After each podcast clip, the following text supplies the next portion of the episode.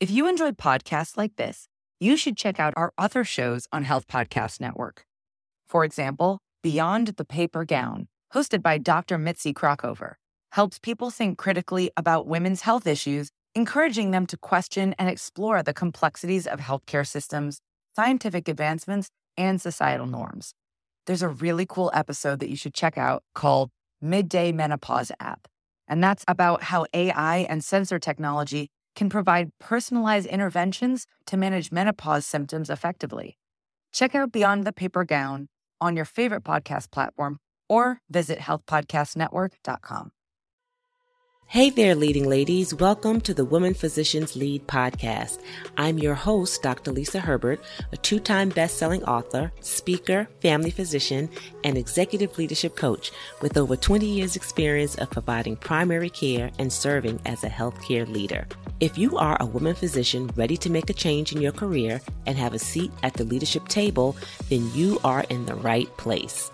I'm excited to provide you with the crucial skills you need to be a successful leader and strategies to deal with workplace challenges. So put on your headphones and listen as we explore the new world of building women physician leaders. Hello, hello, hello, everyone. Welcome. Welcome to my first live podcast episode for Women Physicians Lead. So I'm really excited to be here tonight. I have two amazing guests with me, and I'm going to introduce them a little later in the show. But we have a hot topic to discuss tonight, and that is closing the gender gap, men supporting women in the workplace. So I am your host, Dr. Lisa Herbert, a board certified family physician, best-selling author, speaker, and executive leadership coach. And I help physicians transition into leadership roles so that they can become the respected voice in healthcare. So it is Women's History Month. It's March, it's Women's History Month. And I wanted to kick off Women's History Month by talking about closing the gender gap, how we can support women, how we can increase diversity, how we can empower women in the workplace with the help of our male colleagues.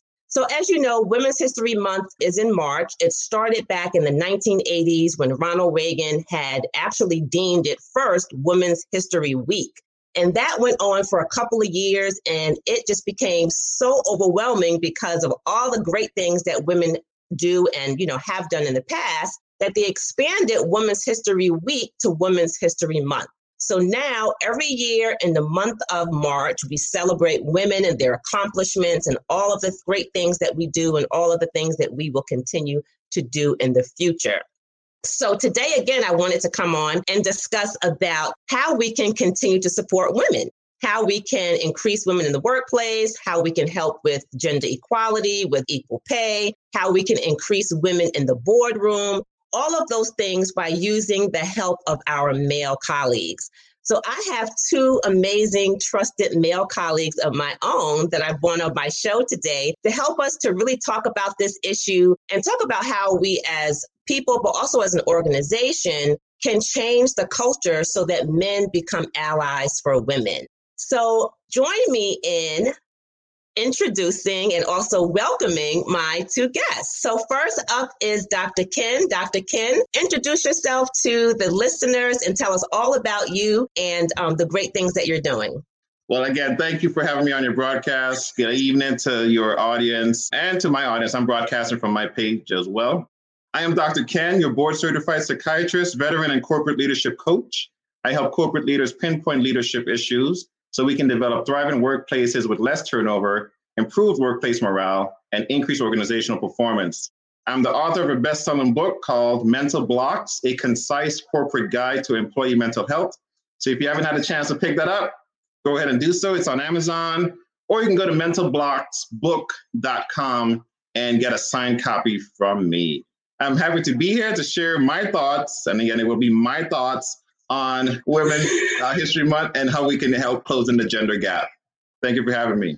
Thank you, Dr. I can't wait to talk with you um, later on in the show. So next up, we have Dr. Jared. Dr. Jared, welcome and introduce yourself to the audience.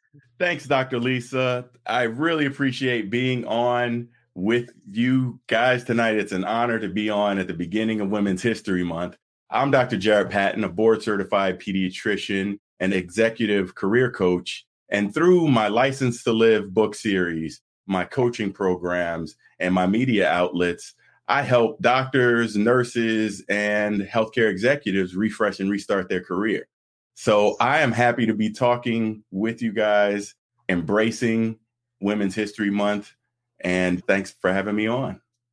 Absolutely, absolutely. So I know that we're going to have a blast today because before we even came on, we started, you know, having some fun and some laughter. So this is going to be a great, great show. And I'm going to just start and get right into some questions for you guys.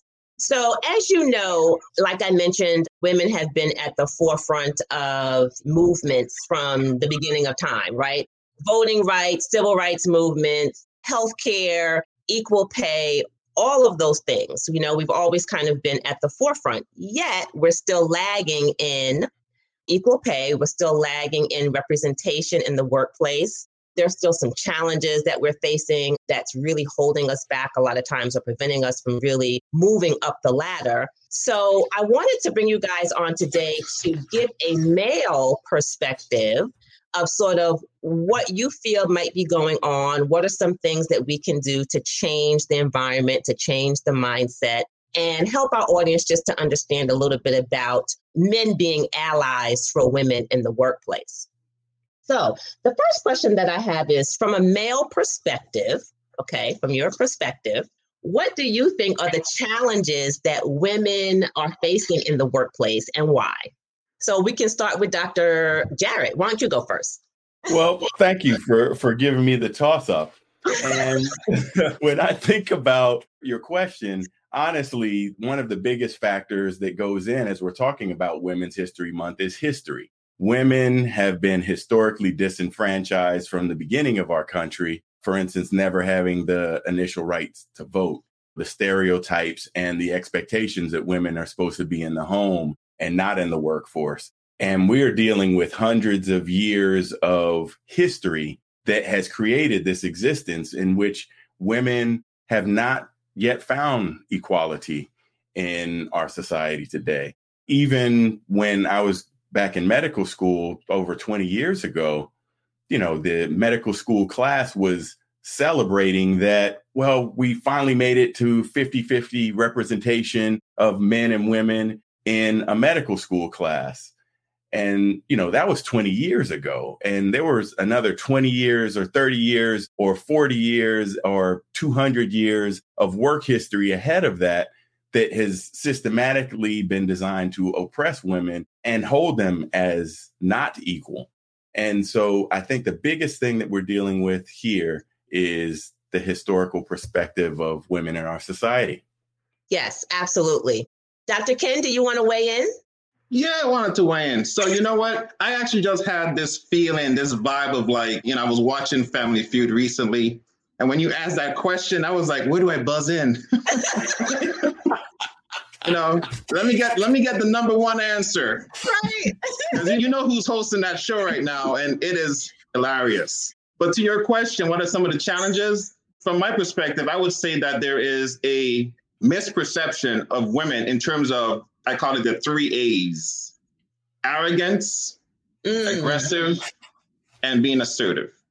So here, let me let me dissect that a little bit. So an, an arrogance, right? If you if you see a woman and she's in a leadership role, let's say she's leading the meeting, there's a perception that she's coming across as being arrogant because there's this quote unquote air, this air about her that she has created that she's the most important person in that room.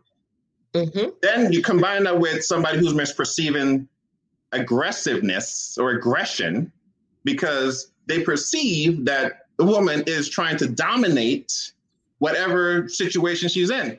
Now, granted, again, there are perceptions. They may not be real, or they could be. But then when you balance that out with assertive, a woman who's being assertive, there's just a healthier way of expressing themselves and being able to set boundaries. But if there's any confusion with any of those A's, there's another A that can come out of that. However, the only, the only three A's that we're talking about arrogance, the aggression, and then being assertive. And yeah. those, those challenges we have to we have to be very clear about that perception or misperception when it shows up. Absolutely. Yeah, and I like that. I mean, I like the fact that you kind of broke it down in that way. And you, Dr. Jared, talking about just the history that we have to carry with us, you know, unfortunately, and still have to live the thoughts that people have that, again, they're carrying just from years of history.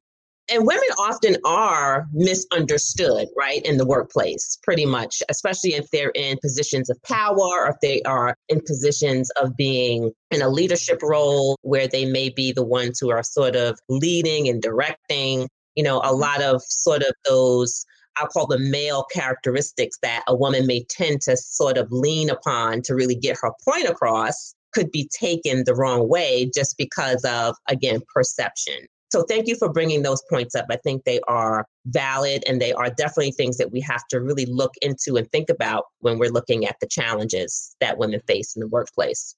So when you think about yourself or when you think about men supporting women or men as being allies, what is your definition of that? What is the definition of a man who is an ally for women in the workplace? Ding, I'll go first. Where's my buzzer? Okay, Dr. Ken, you go first. You're up. oh, me? Oh, thank you so much for this opportunity. Right. so, yeah, so male ally, let's see, how would I define that? I don't know if that appears in literature, but if it does, great. If it doesn't, well, kudos to Dr. Lisa for creating history. But I think it has to be like a counterpart, a male counterpart within an organization who is able to provide that woman. Ideally, they need to be outside of the normal organizational chain of command but they, they're able to provide that unbiased, timely, and encouraging feedback. That's what I think a, a male ally would provide to a woman. And that's one way of kind of building up that relationship. Mm-hmm. Great. Yeah, and I think that's a, a, great start, Dr. Ken. And what I also think is included in that is your ears, being able to listen, number one, taking a step to be empathetic and saying, what must it be like to walk a mile in her shoes? Because, well, I don't know what that's like. I know what it's like to walk in my shoes, but I may need to try to understand what it's like to be in her shoes. And so the third thing that I think is also important in this is that we need to keep our ears open for a time in which, let's say, if people are maybe talking bad, or perhaps they're bullying, or there's something else that we could stand up for, instead of letting some of these things that go by in the workplace oh, it's just jokes, or oh, it's just Ted. He's always like that. It's time for us to stand up and say, well, you know what? Maybe in years past it was okay for that and Ted to be acting up like that, but now's not the time and we need to do better. And so we can help each other understand. Yes, absolutely. And I think that a lot of companies, they think that they are doing that or they would like to do that, but the action really isn't speaking, right? So, what are some of the things that you think prevents men from taking that action and doing the things that you just said? speaking up when another male colleague may be talking out of line or saying something that might be disrespectful or not, you know, seemingly being supportive or men not speaking up when they know that woman is the best person for the job and they still won't really support her in that advancement. Why do you think it is that men sometimes just won't go the extra mile or really won't take that next step? What prevents them from doing that?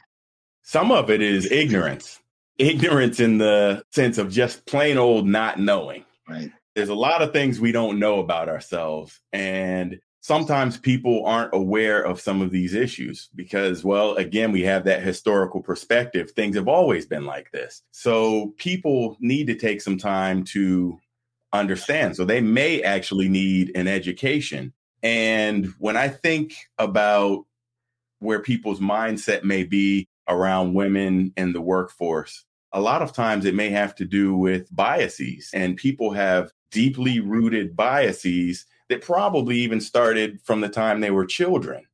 Mm. And depending on the family, their upbringing, the women role models in the family, the male role models in the family, how people are treated, a lot goes into that. So by the time you're in the workforce, you may be stuck with a bunch of biases that you're not able to do any anything about because they're just a part of your natural thought pattern. You don't think twice about saying something disrespectful. You don't think twice about bullying a coworker or making them feel uncomfortable because that's just what you do. So sometimes it takes a step back and a little bit of education to combat the ignorance that sometimes gets in the way of many men.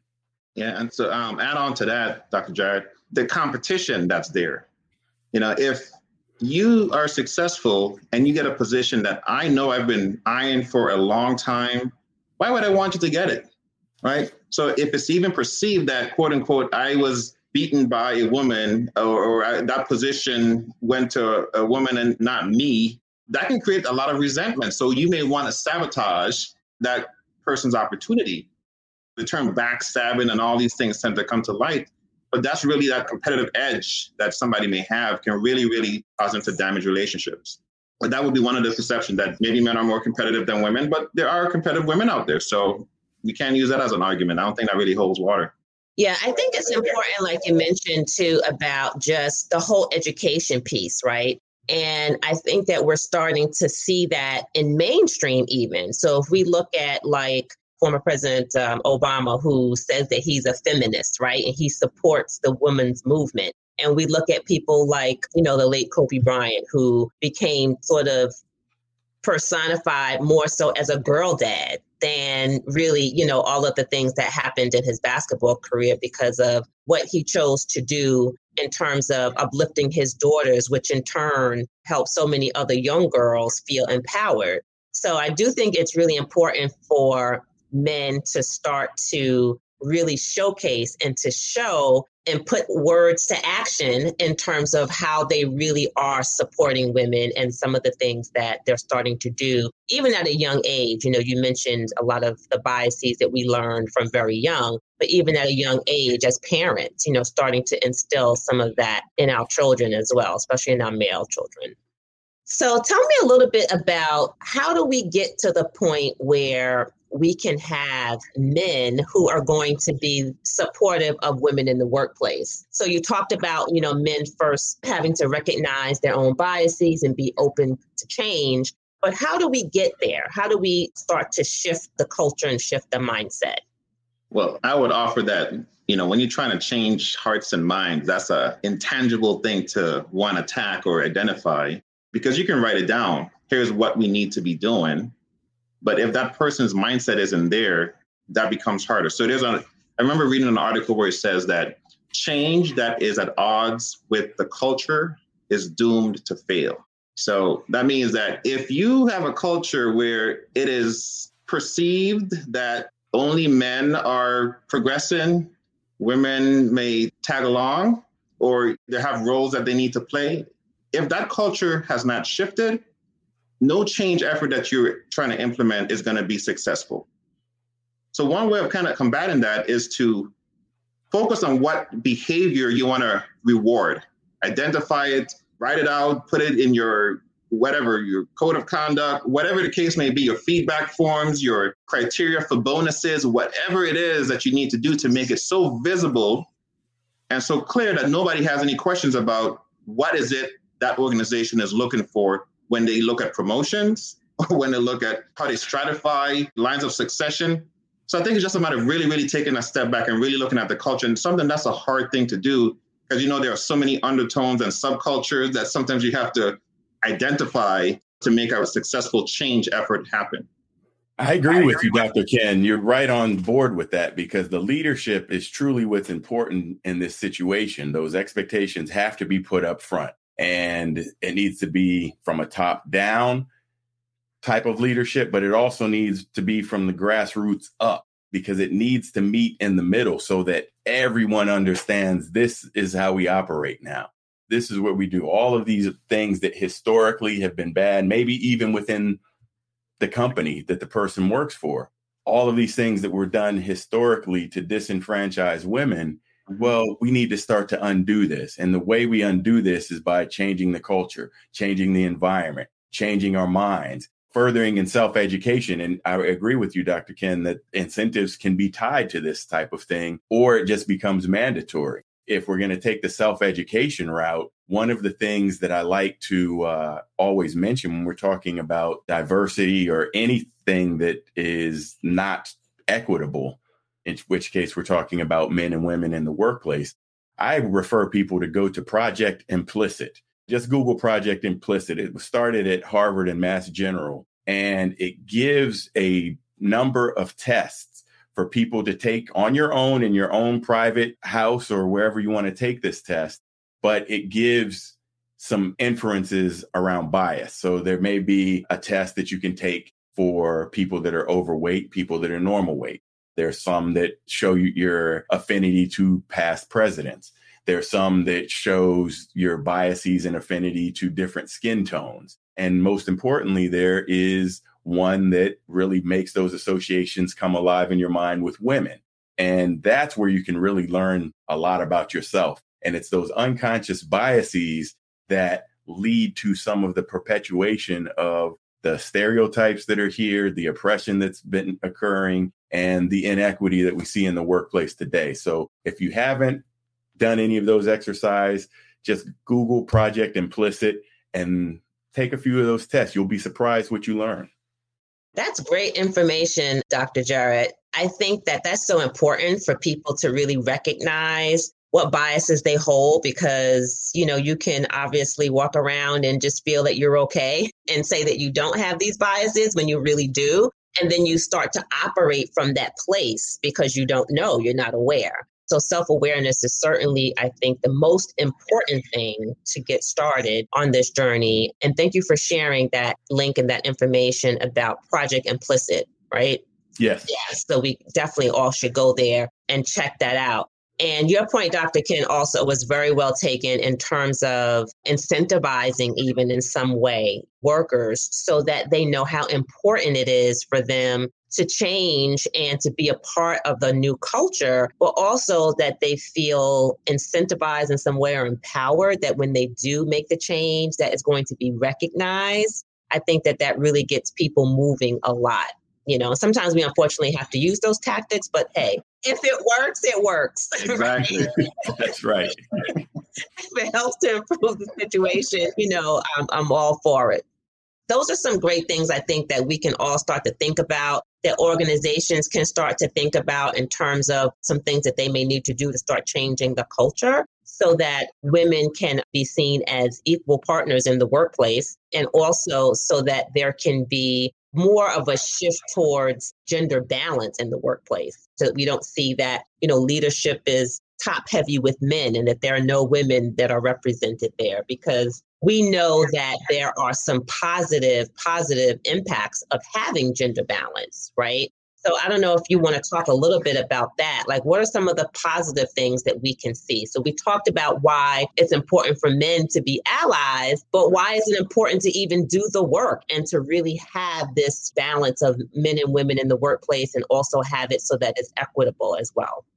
I think that diversity of opinion, diversity of thought, diversity in general is really what we should strive for in society. Research has proven time and time again that if you have people sitting around a table from the same upbringing, maybe the same race, maybe the same gender, maybe the same religious preferences, that, well, there's a narrow scope of thought that may happen in that room.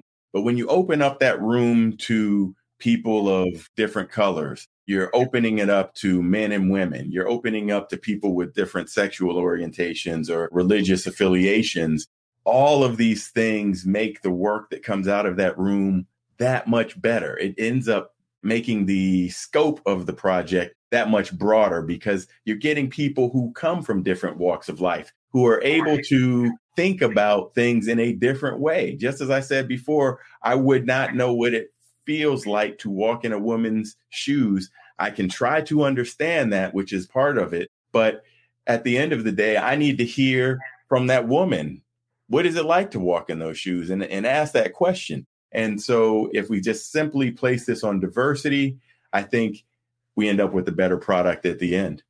Yeah, and you know, I'm sitting here, I'm just listening to Dr. Jared's response and um, how you're emphasizing the points, Dr. Lisa and you can we can really take this talk and apply it to any of those protected work domains you know same gender, religion. I mean, you can really just apply this talk and just kind of repeat itself. So hopefully you, you can take the lead on that, lead, make history with doing that. You know, when you talk about what's the impact to Dr. Jared's point, yeah, I think it, it does open up a different perspective on certain issues because, you know, we're not always aware of our blind spots.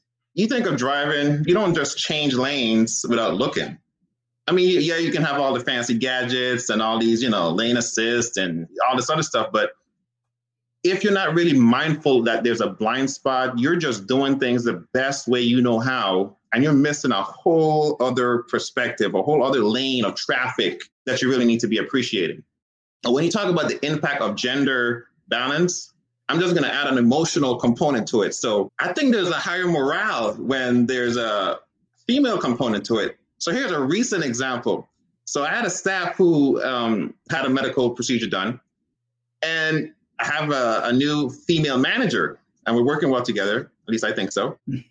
and the thought was, do you want to send a care packet, uh, like a flower? We end up sending an edible arrangement, but you want to do something to just say this person is appreciated. We're, you know, we're missing that individual. Because my mindset was work, work, work, and more work, because that's how it's been for the last few months. However, that was a nice way of breaking that routine for me. And then the person, you know, sends a picture and you see the gift that they got and they're, you know, smiling. And that was great. but I mean, I think it helps to balance things out. To Dr. Jared's point, it helps to kind of make sure we're not missing something that is really critical. And again, that emotional component, I was like, uh, you know, yeah, I'm glad we did that. Kudos to our office. Yes, Dr. Ken, it's those soft skills that women have, right? That they bring, I think, to the table that creates that balance. And sometimes it's looked at in a negative way. It's looked at as maybe being soft or a lack of assertiveness or being too emotional or, you know, but sometimes those things or those skills are necessary. And sometimes those skills are the things that like the uh, example that you just mentioned, I mean, that probably just increased the morale of that particular person a hundredfold just from that little gesture. And that can go a long way in terms of you know you're retaining people in the workplace retaining employees. It can go a long way in terms of just again the the morale that happens in the office space. So it is really important i think to really have that gender balance. So thank you for both of your input in terms of the importance of why we're talking about, about this topic to begin with. So the last question that i want to kind of put out there for you is what advice would you give to other men that are committed or feel like they might be committed to really helping with this cause, even if they are not on board yet, where should they start? What advice would you give them? One of the things that I like to think about is really goes back to a conference I spoke at last year. And one of the other speakers was Dr. Joycelyn Elders.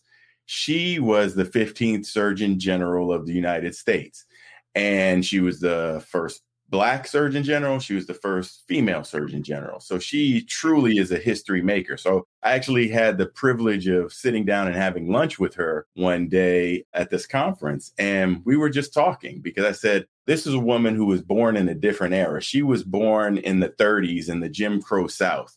And for me to see that she was born and she literally calls it she was born out of cotton and had to escape the cotton patch to get to where she did, which went on to college at an early age. She went on to medical school and uh, she was the first chief resident in her Arkansas program, which was also tremendous to have a woman leader at that level. So finally, uh, you know, I asked her, I said, well, how did the Surgeon General thing come apart? And she said she knew President Clinton from being in Arkansas and some of the things that she was doing. He knew of her. And uh, she asked him, Would you like the Surgeon General position?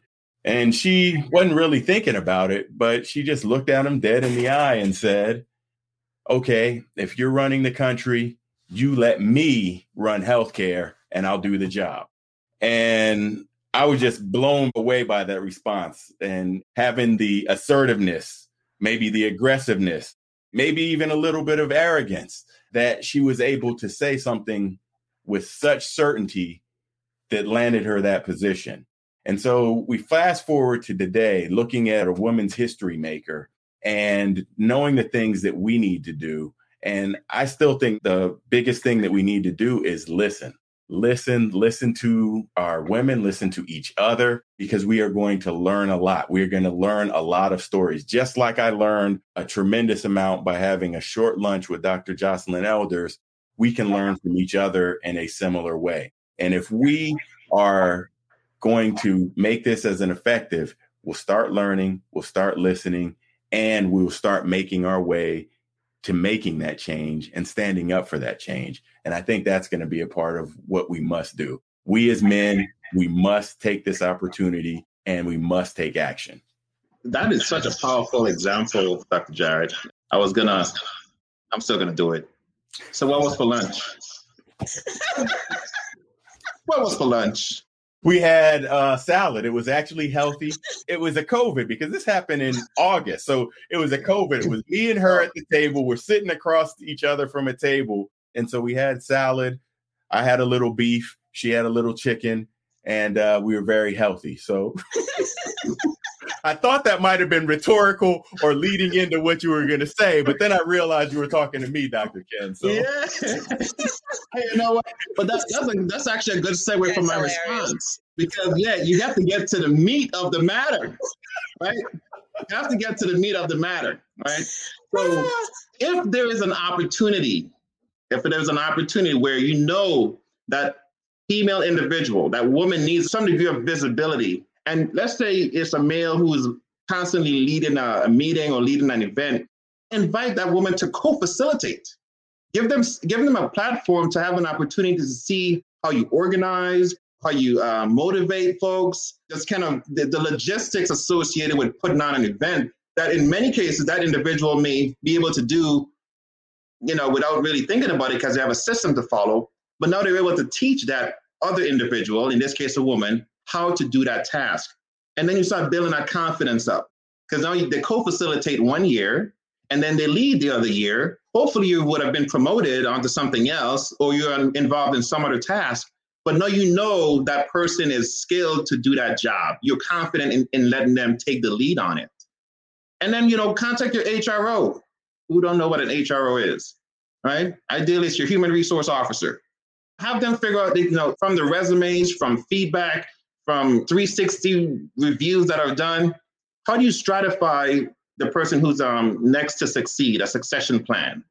You know, you create that now versus when, oh, this person's going to leave the CEO, the COO, and you're scrambling to bring in somebody at ridiculous salaries. I, I mean, it's crazy out there, right?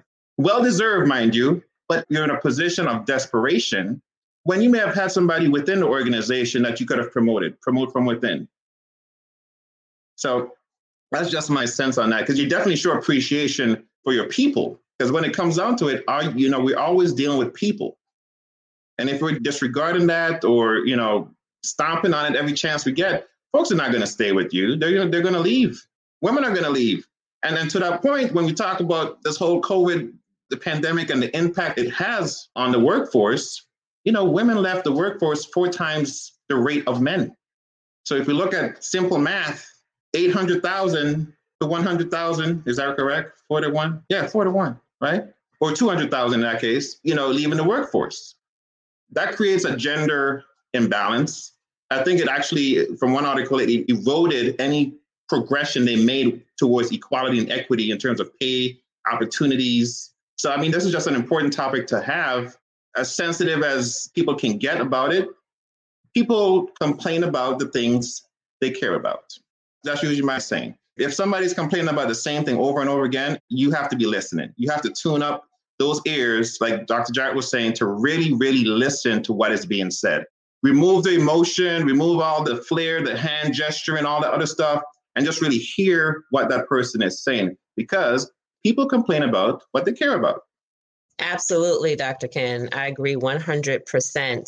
And I think it's important to, and this could be probably a whole nother show, but I think it's important to even talk about the plight of women in terms of them really leaving and migrating out of the workplace, which has now really escalated since COVID, even, right? Because of the strain that's put on women to be taking care of the household. You know, children are home now. Being homeschooled or, or having virtual learning. So then that puts another strain on the family. And then who's usually the person that stays home? It's usually mom. So it's actually caused an increase, I think, in the number of women who have had to leave their careers or put their careers on hold and leave the workplace. So that becomes a whole another discussion or a whole another area in which we really need organizations and we really need men to be supportive of women to be in the workplace when especially challenges of work life balance and child rearing becomes a challenge as well. So I don't know if you guys have anything to add to that at all. And that's always really difficult, I think, because again, I think it's a lot of history with that. And history has always said for women to stay at home, you know, when it comes to making that decision of who's the one to really stay with the child and whose career is the career that's going to be the one that's put on hold or given up. So that's another challenge. And I think that organizations have been challenged during COVID to try to find a way to keep women in the workplace. But it's something that I think we have to really think about, especially when we are faced with times like these. I think that one of the things that we can do we can actually support our fathers and support our men out here, especially as far as child rearing is concerned. Because, of course, the woman has to hold and carry the pregnancy the whole time. But what typically happens to the woman, sure, you can have three months off, FMLA, so on and so forth. With the dad, oh, your baby was born yesterday. Well, yeah, we'll see you back at work tomorrow. And there have been a few companies that have started this pathway of saying, oh, paternity leave is a real thing. They do it in Europe, they do it all over the world. Maybe we should give the father two weeks, or some places have taken a, a more aggressive stance, but maybe two months or three months, because that will help around the, the child rearing process. But the system is set up for the mother to be the one to do that. It's not set up for the father to take part in this at all. Yeah, and that's especially that's especially important for first time father Oh, you know that the yeah. excitement and you know trying to balance things out. So yeah, and and, and your background is in pediatrics, so you, I'm sure you can appreciate. I see it, I see it all the time. and on my end in psychiatry, I see the shock and awe. Am I going to be a good dad or you know good mom? And you know what is that going to be like? And so yeah, we see all the, the gamut of those emotions and reactions. Yes, absolutely. Absolutely. So I wanted to also just put out there for my women colleagues as well for us to really start to think about how we can embrace men as allies in the workplace. So yes, men have to, I think, take the initiative, you know, to really start changing their mindset. Organizations have to take the initiative for men to start changing within the culture of the organization. But as women, we have to also start speaking up a little bit more, you know, sharing our stories. Dr. Jared, you had mentioned earlier about the importance of listening. So we really have to be able to share our stories, to share our challenges. And we have to also feel comfortable, though, that those stories are going to be listened to and people are going to listen to them with an empathetic ear. And I think it's also important for us to start bringing men into the conversation. So when we have our women's groups or you know our sort of women leadership initiatives or those women's career groups that we have at work that we bring men into those conversations or bring them in as guests or you know just to listen to a lot of the things that we share and a lot of the challenges that we have in order for us to be able to work together and to sort of bridge the gap between men and women in the workplace so I wanted to just thank you guys. This has been a blast. Thank you so much for coming on my podcast show and talking about this important topic. You guys are invited back anytime. Anytime you want to come back, you know, definitely, definitely let me know. Any parting words that you have for our listeners before we sign off for the evening? Well, I think what you said about sharing your story is very important, Dr. Lisa. And the more stories we can hear, the more stories that can be told, the better it is for everyone. And and I encourage, you know, I, I love writing books. I've written several myself, and I encourage everybody to write a book, tell your own story because that's how people can learn. And I even have a free gift out there for anybody who wants to take that step in making that book. Just go to Dr. Jarrett book.com. Spell out the word doctor, J A two R's E one T book, B O O K.com, and you'll get a free training on how to write your first book. Wonderful, Dr. Jarrett. Dr. Ken, you want to share any parting words and where we can follow you, find you, anything you want to share with our audience? Yeah, you can you can follow me on Facebook at Dr. Ken Richmond. That's D R K E N R I C H M O N D.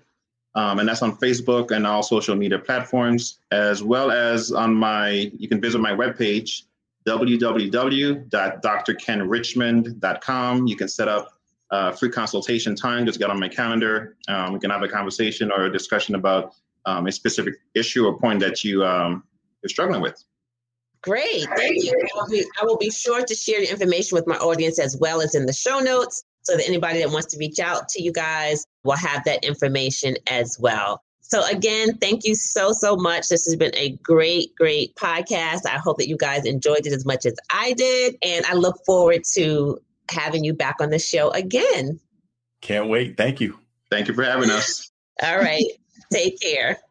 Thank you for listening today and for allowing me to be a part of your career journey. To continue receiving leadership support, I invite you to join our private Facebook group, Building Women Physician Leaders, at www.leadingladiesincharge.com. Until next time, take care.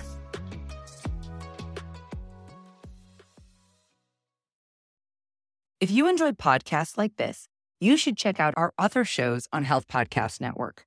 For example, Beyond the Paper Gown, hosted by Dr. Mitzi Krockover, helps people think critically about women's health issues, encouraging them to question and explore the complexities of healthcare systems, scientific advancements, and societal norms. There's a really cool episode that you should check out called Midday Menopause App, and that's about how AI and sensor technology can provide personalized interventions to manage menopause symptoms effectively. Check out Beyond the Paper Gown on your favorite podcast platform or visit healthpodcastnetwork.com.